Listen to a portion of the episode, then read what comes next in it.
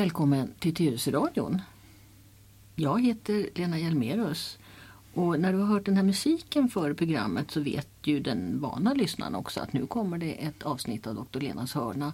Och som tur är så är jag ju inte ensam i studion utan här har jag Alla kvinnors lycka, Leif Bratt. Förra, förra hörnan så var det en svärmors dröm. Ja men det är väl samma, alla kvinnors lycka eller vad svärmors dröm. Det är Ja. väl, svärmor är ju en kvinna Ja, ja. och hon blir så glad att hennes dotter... Har träffat dig. Ja. Ja. Ja. Ja, du gör ju väldigt många olika program och jag måste säga att jag är en av de flitiga lyssnarna av kommunstyrelsens ärendelista. Men det här är ju, där är du väldigt seriös. Här är du lite mindre seriös för att annars så skulle ju inte det här bli något roligt program. Nej, för att ambitionen är ju inte att vi ska skapa oro utan hopp. Ja, och saklighet. Och att man ska få ja, svar på de frågor som man kanske har eh, när det gäller hälsa och sjukdom och, och hur man håller sig frisk och sådana saker. Och då faktiskt så är det så att eh, jag har fått en fråga från en Anita. Hon hamnade i en diskussion om att gå i trappor upp och ner. Alltså ja, gå ner för eller upp för trappor. Och, och, och, och det var väl bra motion att gå upp för men eh, hon hamnade i eh, ja, diskussionen hur skadligt det är att gå ner för trappor. Eh, och, och, och. Kan du ge Anita något litet svar? Ja, rent generellt så brukar man ju säga att det frestar på knäna lite mer att gå ner. Och det är klart därför att då får man ju hela kroppstyngden på bägge knäna. Eh, när man går upp så kan man ju avlasta lite och ta, hålla tyngden på ett knä och man kan ta hjälp av ledstången också för att dra sig uppåt. Så att har man ont i knäna då tycker jag kanske att man, eh, om det är många trappor, ska titta efter en hiss. Om man, framförallt om man får ont när man går ner för trappan, då är det ju en signal om att knäna är slitna. För ty- tyvärr är det ju så att åtminstone vi som är som jag lite överviktiga, vi får lätt eh, det som kallas för artros eller förslitningar i knäna. Ja men då finns det ju en bakgrund, men jag bara rent allm- allmänt, alltså en, säg en 20-årig frisk människa som inte har ont, är det då skadligt att gå ner för trappen? Nej, det är det inte. Det är absolut det är, bara, det är bra att gå upp och ner för trappor. För, både för kondition och för att man belastar skelettet och så. Så att det, det är, det ska, vi ska gå lite mer i trappor faktiskt. Både upp och ner? Ja, och vi ska gärna gå av bussen en hållplats tidigare än vi egentligen eh, vill. Och, och gå den där sista eh, hållplatsmeterna eh, när man åker buss till jobbet till exempel. Ja, för visst är det väl så att eh, eh, man tycker att eh, skelett är, en, vad ska man säga, stel, ja, stel led, le, vävnad. Men, men den vill ha, ungefär som muskler vill ha lite att jobba med, Ja. så vill skelettet också ha lite att jobba med.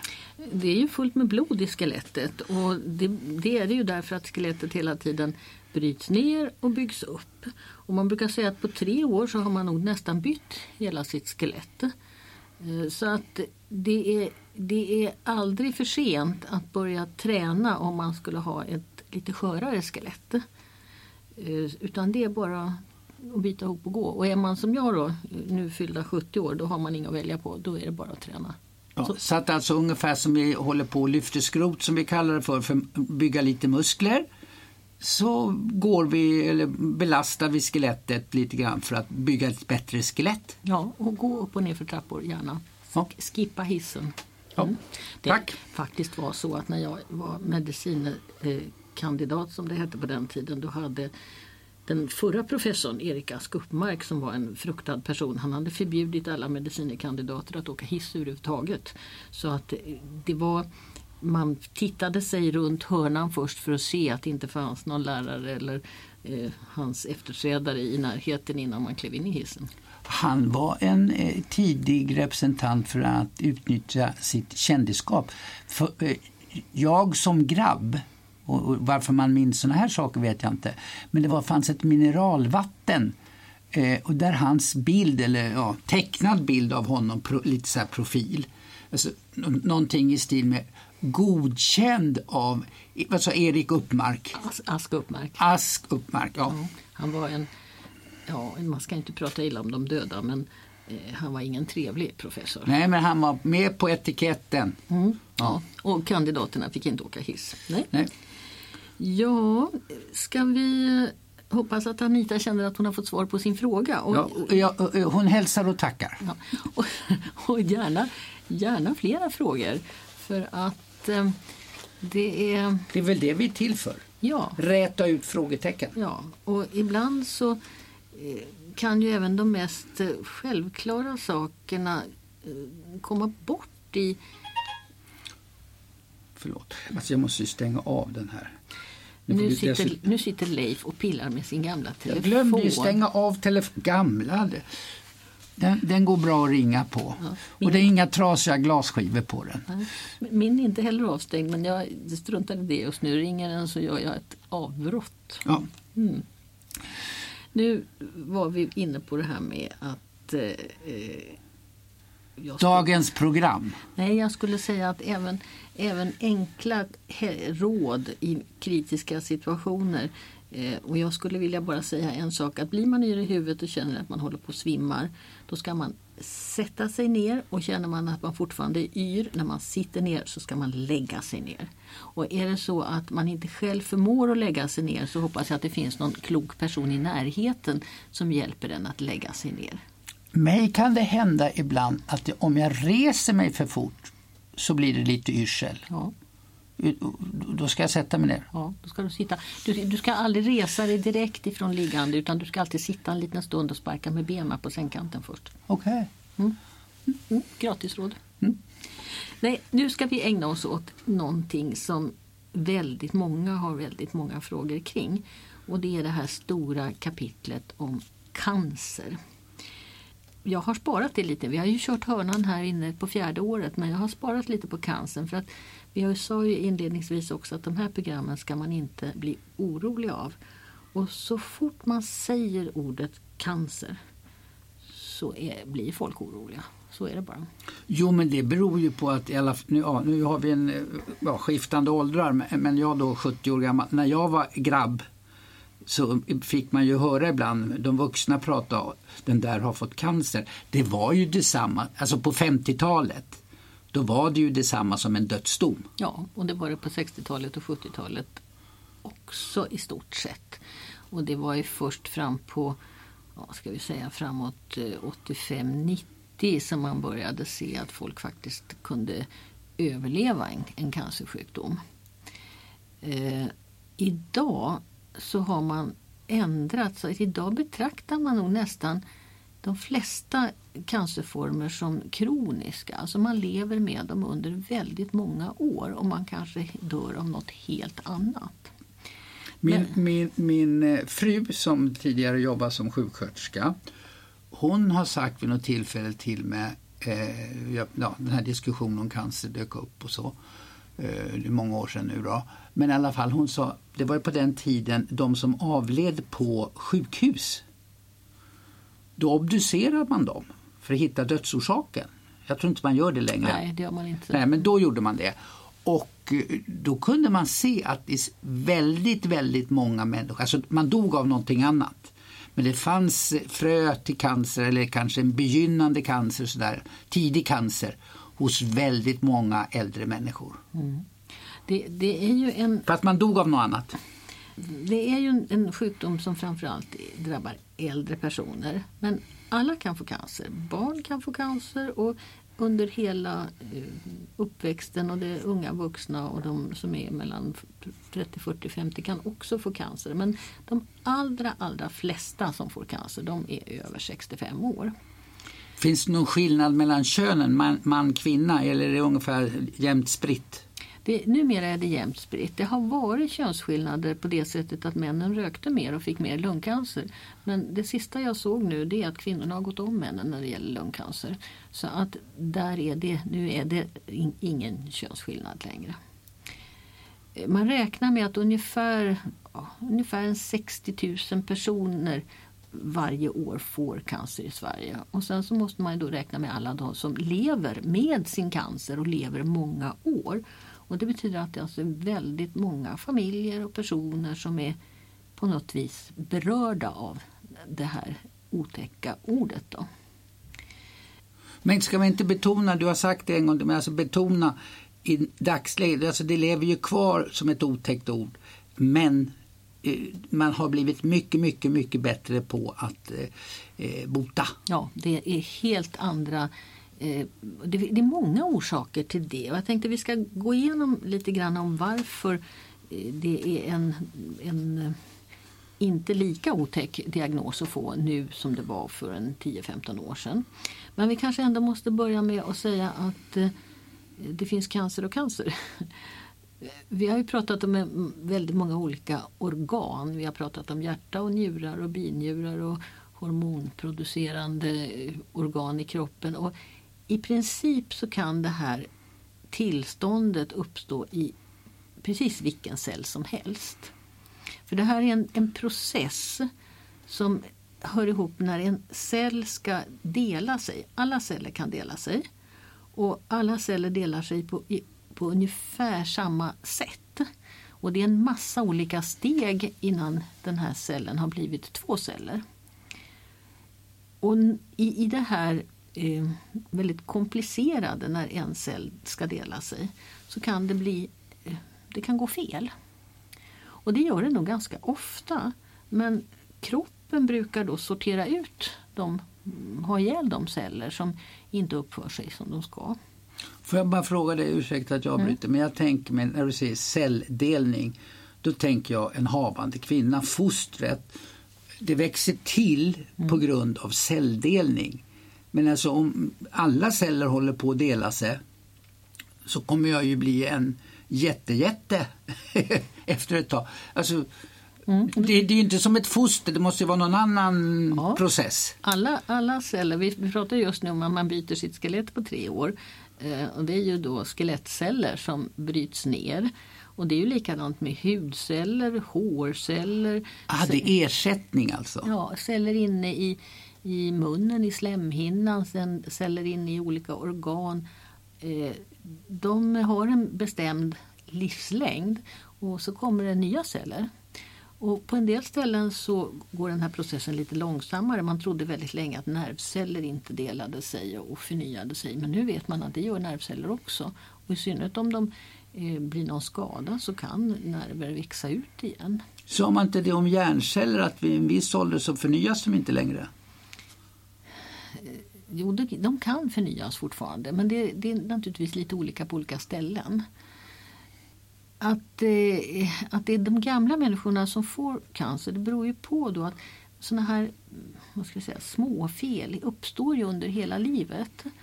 Och det tar väldigt lång tid innan en, en cellförändring eh, blir så, så stor så att den ger upphov till en sjukdom. Där liksom det här, det, cancer är ju alltså det okontrollerade eh, tillväxten.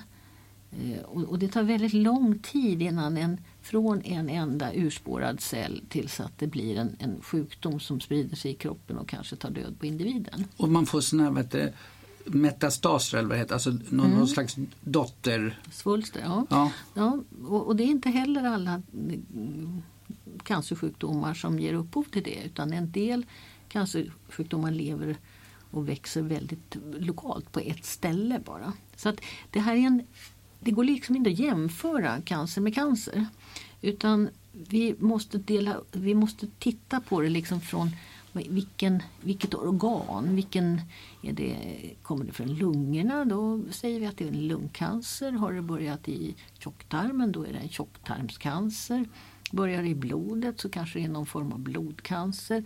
Och behandlingen för alla de här är, är olika och, och även Eh, prognosen, det vill säga hur, hur bra är behandlingarna, hur stor är risken att man inte ska överleva. Får jag, för, får jag bara så att jag förstår vad du säger, eller jag, jag tror jag förstår det rätt, men jag vill fråga om dig om jag har förstått rätt. Så alltså vi säger, det är fullt normalt att alla celler i kroppen, allt från skelettceller till hjärnceller till ögonceller, alltihopa. Där finns det en ständig celldelning. Det, det kan vara lite olika lång tid mellan delningarna och sådär. Men cancer, det gemensamma för cancer det är att det är en överdriven, för stor celldelning så att det blir en tillväxt. Det handlar inte längre om att ersätta avstötta celler, hudceller och så vidare utan man får en ökad tillväxt. Det blir mer av de här cellerna än nödvändigt. Ja, kan man säga någonting sånt? Styrsystemet har havererat. Ja, okay. och, eh, varför styrsystemet har havererat det, det kan vara att det är olika mutationer, att vi har blivit utsatta för giftiga ämnen som har drivit på den här utvecklingen, till exempel rökning då. Eller sol, för mycket sol eh, som har, kan ge då hudcancer. Det kan också vara så att vi har vissa anlag, att vi har ärftliga mm, benägenheter att lättare få förändringar. Det gäller en del bröstcancer till exempel.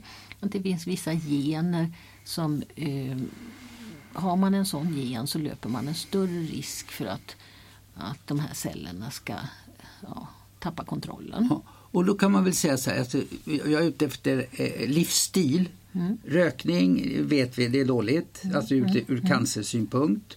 Jättekorkat. Eh, så, förlåt den som nu röker men om ja, utifrån ett cancerperspektiv ja, ja. och med alla charterresor så har vi fått lite för mycket sol. Mm. För det är ju, man kan ju också säga, som inte har med cancer att göra, vad jag har förstått, att vi är vita människor. Vi har ju vandrat ut från Afrika en gång för länge sedan. Och det var de som hade mindre mörka pigment som överlevde. Alltså det var en biologisk fördel. För att då fick vi nyttan av solstrålning. De som var för mörka med den här begränsade solstrålning vi har jämfört med Afrika. De hade en vad heter det, nackdel mm. att vara så mörka. Så att, ja. Mm. Finns det andra såna här livsstils, alltså förutom solandet och rökningen, finns det andra livsstilsgrejer som är dumt? Det kommer ju hela tiden såna här larm. Eh, ett tag så var det pommes frites, ett tag var det kaffe, ett tag var det... Men eh, det, det finns ingenting i matväg idag som man säger är direkt cancerframkallande. Men sen har vi ju då, vi lever ju i en miljö med väldigt mycket kemiska ämnen.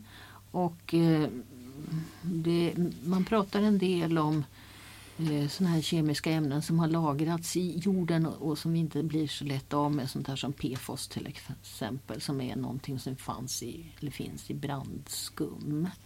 Och eh, vi vet att i vissa områden där man har väldigt förorenat dricksvatten med arsenik och sådana saker så ökar också då eh, mängden av olika cancersjukdomar. Men det, det, det senaste som jag vet är belagt det var nog de gamla anilinpennorna. Du och jag är ju så gamla så att vi har skrivit med anilinpennor. Puttar man inte in dem i munnen, alltså jo, spetsen för att... Man blötte, man blötte, man spottade på spetsen för att ja. kunna få skriva med dem. Och anilinet var giftigt. Det, det vet man idag då att det var cancerframkallande. Och därför finns det inga anilinpennor idag. Så att väldigt många av de här kemiska ämnena har vi ju lyckats identifiera och, och, det kommer nog att komma larmrapporter även i framtiden om, om den miljö vi lever i. Men poängen är ändå att kroppen har en förmåga att själv eh, ta hand om mutationer och, och rätta till väldigt mycket. Eh, sen, sen finns det en massa konstiga ord när man pratar om cancer. Eh, och det, jag vet inte vad jag ska skylla på läkarvetenskapen men det var ju så då att man hade, när det här fortfarande var en väldigt farlig sjukdom och man inte ville skrämma upp folk, då använde man ju då andra ord än cancer. Man talade om eh, svulster och knölar och man talade om, eh, använde det latinska ordet som heter tumor. Och från tumor är det ganska lätt att säga tumör. Det, det är ju lite samma ord. Och ibland pratar man ju fortfarande om resistenser. Och resistenser det är ett sånt där lite hemlighetsfullt ord som faktiskt bara betyder att det är en knöl som man kan känna med fingrarna.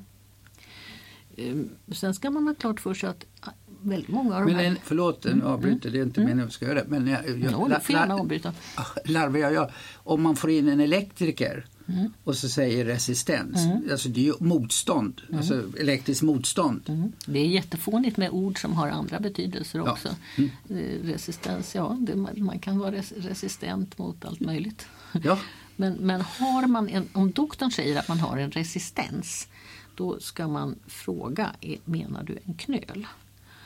Eh, och eh, knölar som man känner på kroppen eller ser med röntgen i kroppen de kan ju också vara både elakartade så att de är alltså en cancer eller så kan det faktiskt vara godartade. Det kan vara saker man är född med.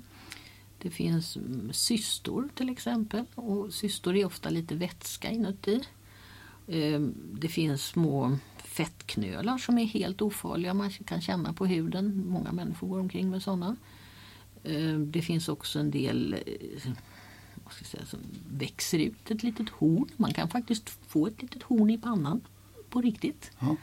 Eh, och alla, alla såna här lite konstiga knölar som man känner med fingrarna de ska man gå till sin doktor och så kommer man att ta, sticka nål i det där och suga ut lite celler och se vad det är för sort.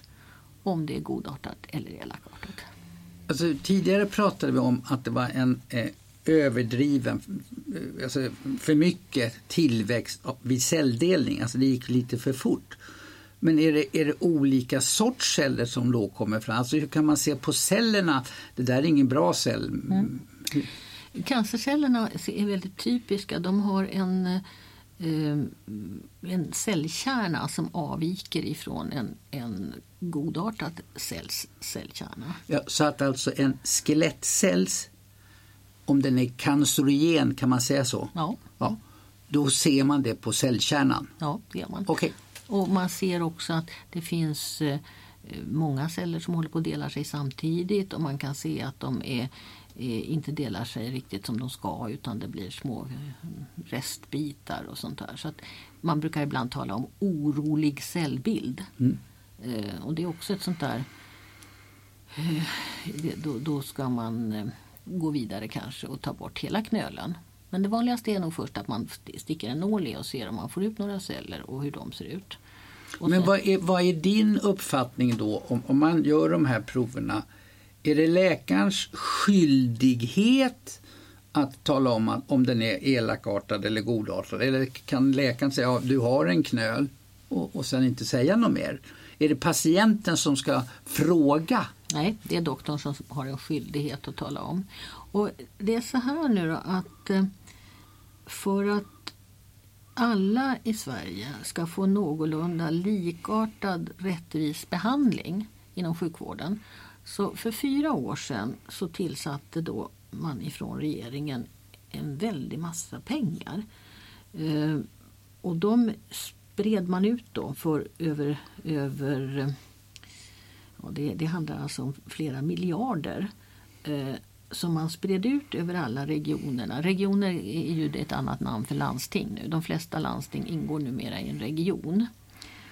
Och eh, eh det var för att man skulle korta köerna.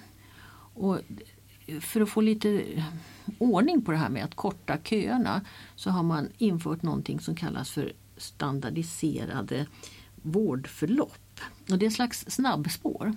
Så om man går till sin doktor och är orolig för en knöl eller något annat sånt här symptom som kan vara ett, ett eh, varningstecken på att, att man har en kanske, kanske, kanske en cancersjukdom då finns det i, särskilda remisser eh, Eh, där din läkare på vårdcentralen då skriver att man vill ha en undersökning enligt standardiserat vårdförlopp. Och då får de remisserna liksom en, en specialbehandling. Och på det sättet så har man fått ner de här väntetiderna. Och ett exempel som, som är faktiskt väldigt slående det var att alla som hade bekymmer med öron, näsa, hals. Eh, där var den så kallade ledtiden då. Den här tiden från det att man sökte sin vårdcentral tills att man fick en korrekt diagnos. Det, den var förfärligt lång. Och det var, man sätter upp då att det, så här lång tid är rimligt att det tar och då var det bara var femte som, som nådde det nu efter de här, det här projektet har varit igång nu, det är inne på fjärde året. Nu har man alltså kommit upp till 70 procent. Alltså, eh, Får ett svar? Inom eh, acceptabel tid. Ja. Och från, från 20, 19-20 procent till 70 det är en väldigt stor förändring. Och det är tack vare då att man har styrt upp det här så att det blir smidigare. Det går, datajournalen har, har särskilda märkningar för det här. Man får, som doktor får man svara på en fråga, finns det misstanke om cancer? Och så får man kryssa i den här rutan för standardiserat vårdförlopp. Och då, då, löper, då fastnar inte remissen någonstans. Och är det så att det är väldigt oklart vad det handlar om så har man till och med inrättat två ställen i, i Region Stockholm. Det ena är Södertälje och det andra är Danderyd. Där man har en speciell utredningsenhet, ett diagnostiskt centrum för alla de här som där man inte riktigt från början vet vad det är. Och där man då på ett väldigt systematiskt och strukturerat sätt letar fram vad, är, vad handlar det här om, vad är det för diagnos? För de här patienterna som har bara lite diffusa symptom det som hände förr var ju att, att de fick vänta tills de fick mer symptom och då var det ju för sent. Eh, och nu hittar man alltså de här förändringarna mycket, mycket tidigare. Det finns även en sån här diagnostiskt centrum för hudförändringar, för hudcancer. Mm. Men jag bara undrar då så här, mm som man pratar om inom rättsväsendet.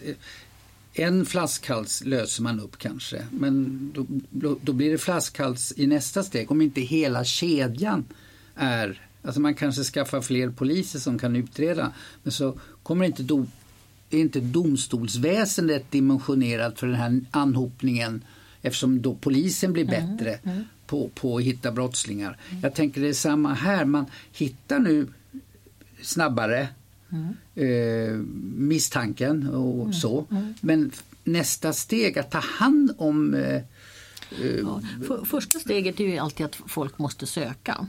Och det man ska söka för är ju då naturligtvis en knöl. Man ska söka för om det blöder någonstans där det inte ska blöda. Man ska söka för om det, man har en fläck på huden som börjar klia eller man ser att den växer. Eh, man ska söka om man plötsligt blir väldigt förstoppad när man förut har alltid haft en mage som har skött sig. Eh, man ska söka om man får långvarig låg feber som liksom inte går över. Om man hela tiden går med 38, 38 3 och inte är förkyld. Så det finns, och likadant om man plötsligt börjar gå ner i vikt utan att, utan att hålla på och banta. Man tappar, tappar vikt. Och såna där, det är alltså patientens, där ska man som patient söka. Eller anhöriga ska se till att den som är drabbad av det här kommer till doktorn.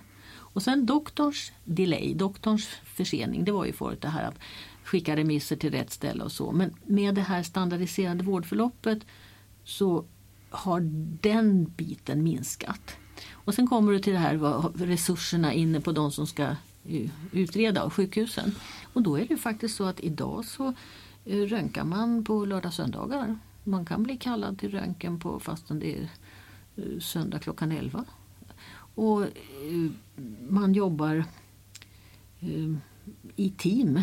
Och där man har också inrättat när, när det börjar verkligen brännas och man vet att det här är en cancer och man vill veta hur, hur, hur mycket har den spritt sig i kroppen innan man till exempel bestämmer behandling eller hur, hur en operation ska gå till. Då får man också en kontaktsjuksköterska som är spindeln i nätet och håller ihop det här vårdförloppet. Och hela tiden så ska patienten få reda på eh, var befinner jag mig i det här? Och man ska också få en eh, i skrift den här undersökningen görs nu då först och sen gör vi den här undersökningen och sen kommer den här undersökningen och när det här är gjort då träffas vi igen och då ska vi ha en konferens och då får du reda på vilken behandling. Så att i och med att patienten också är delaktig i vad som händer så kommer man också ifrån det här att folk sitter hemma och väntar på ett svar som kanske någon har glömt att posta. Mm. Får jag mm. fråga, jag Ja, jag tror att det började för eh, sex sju år sedan ungefär. Då fick jag ett kuvert eh, och jag förstod att man, man ville ha ett eh, avföringsprov. Mm. Och, det, och, och, och, det har jag gjort. Mm. Men nu de två sista åren har det inte kommit något. Nej.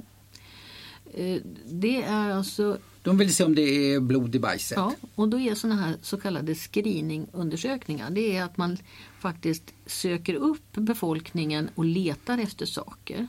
Och där letar man då hos kvinnor eh, efter livmoderhalscancer. Man letar också hos kvinnor med mammografi efter bröstcancer. Och man letar hos eh, både män och kvinnor efter tjocktarmscancer med det här lilla kuvertet där man får se, smeta på lite bajs och så ser man om det är blod i bajset.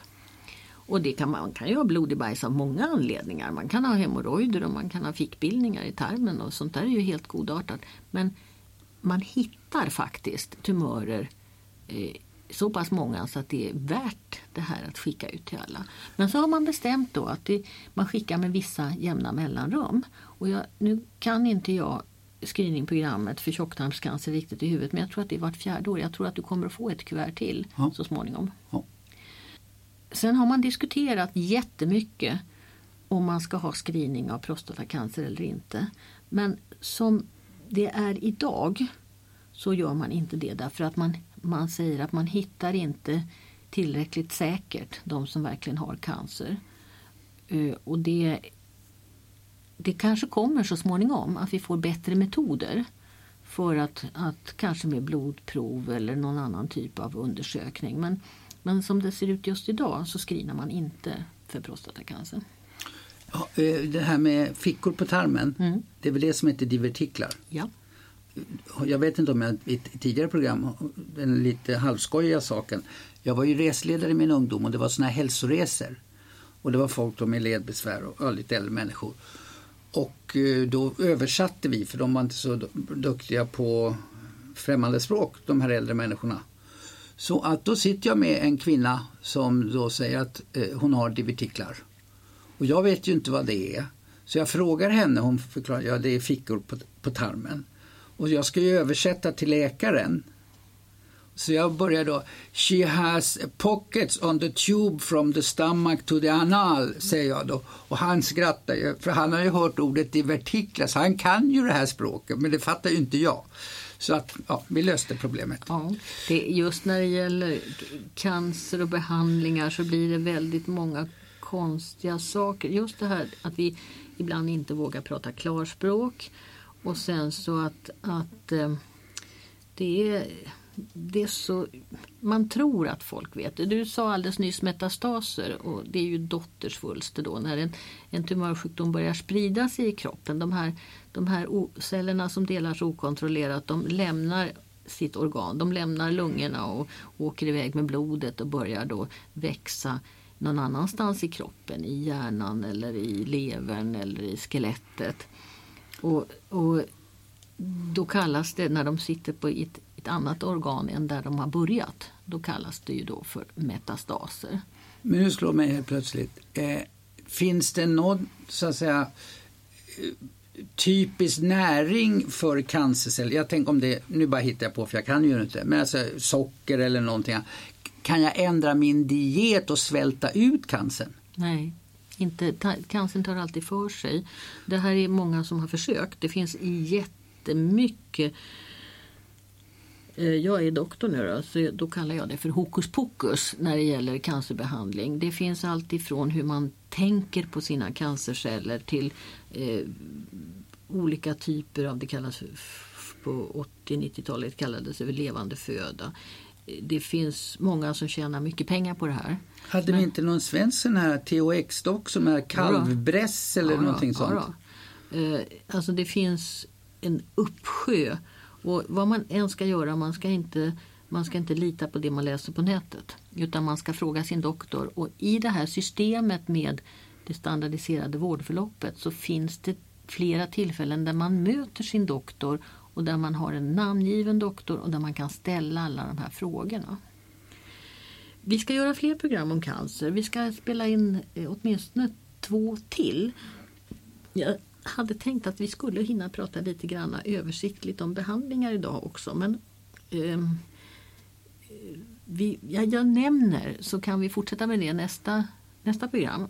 Det vanligaste är att man försöker ta bort det här stället som, som då har eh, fått fel på styrsystemet när det gäller celldelning.